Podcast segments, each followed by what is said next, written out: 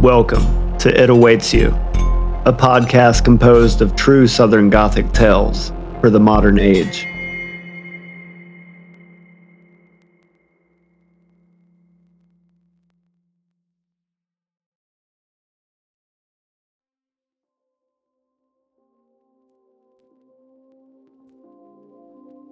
It awaits you. It was a clear and unseasonably warm day on Monday, March 9, 1992, in the countryside of Orange County, North Carolina.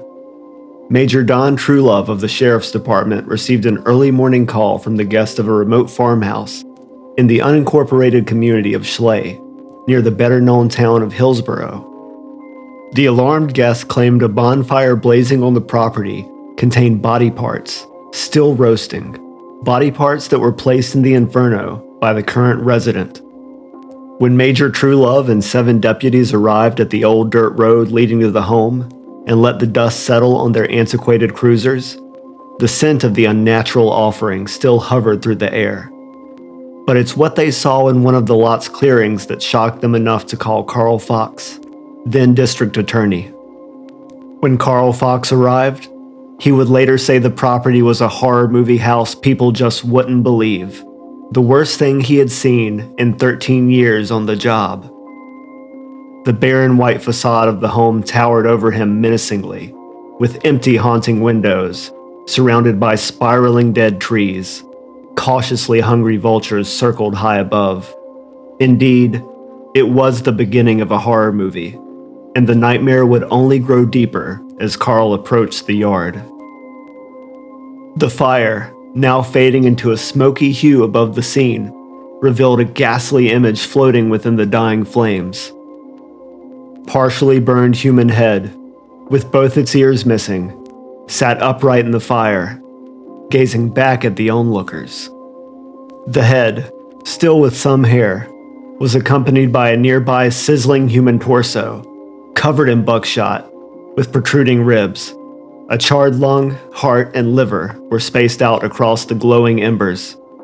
Other blackened organs and indiscernible parts laid scattered close by. As District Attorney Fox, Major Truelove, and the deputies let this sight literally burn its way into their memory, a tiny dog ran past them, carrying a human hand in its mouth, bouncing to a nearby woodsy grove with its new treat. Their eyes chased the dog's path, revealing disturbed patches of earth, caverns with gruesome contents yet to be discovered. In their view, they could also see an area where someone had been digging around the left side of the home's foundation. However, the eerie signs outside would pale in comparison to what awaited the group inside the home, a confirmation the person living there had more on his mind than just burning bodies a grotesque inventory list from the home, acquired by investigators and the forensics team over the next several days, would leave no doubt concerning the renter's unsettling cravings. The current tenant had been standing stoically in the yard the entire time, under close supervision, soon to be in custody. Deputies stood with guns drawn, because before being surrounded, the man stood in his driveway, about to reach for the pistol holstered at his hip. Once he allowed himself to be disarmed, the deputies lowered their guns. The house guest who called the law earlier, someone you'll learn about soon, warned the deputies the renter said he would shoot any police who stepped foot on the property. This threat, along with the tendency to drink hard while casually wielding his gun in the neighborhood, made the caller even more nervous the man would follow through on his promise a man the community saw as downright scary.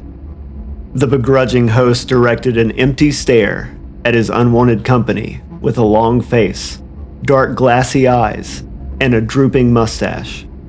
All these features on display below his short brown hair.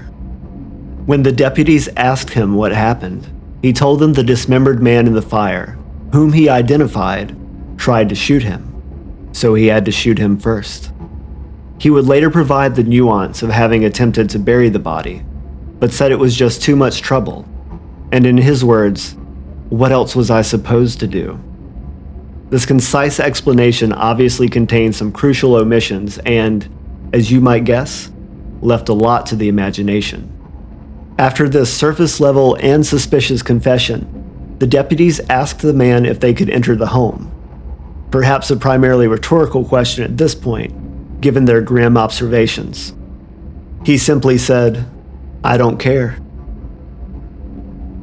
He was brought to one of the sheriff's cars after twice consenting to a search, and even led the officers on a talkative tour during their morbid quest.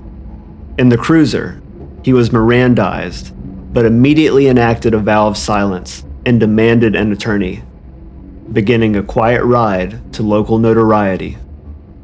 Because, as this man told his neighbor, Trudy Underwood, not long before that day in March, I'm going out with a big name and making headlines. Trudy would go on to tell journalists, looks like he did, I guess. Meanwhile, as the deputies traversed that now infamous ground and climbed the steps, reaching for the doorknob, life moving in slow motion, their eyes were once again forced to question reality. On the porch railing sat a single human ear, beckoning those who dared to enter.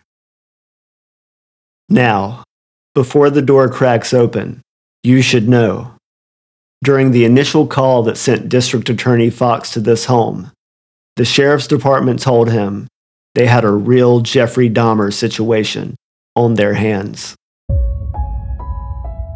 And the reference was fitting. Dahmer's crimes had been discovered less than a year prior to the events unfolding on this day. But District Attorney Fox, Major Truelove, and the deputies had found themselves at the doorstep of a lesser known but just as compelling story about a lonely cannibal and the people, a lover and a friend, he just couldn't let go. The people he had to possess. It Awaits You presents a new series, The Butcher of Mincey Road. Come back next week to explore the lives intertwined and tragically cut short in this beyond shocking tale of double murder. Explore the urge of a malignant man to eat what, or rather whom, he couldn't control.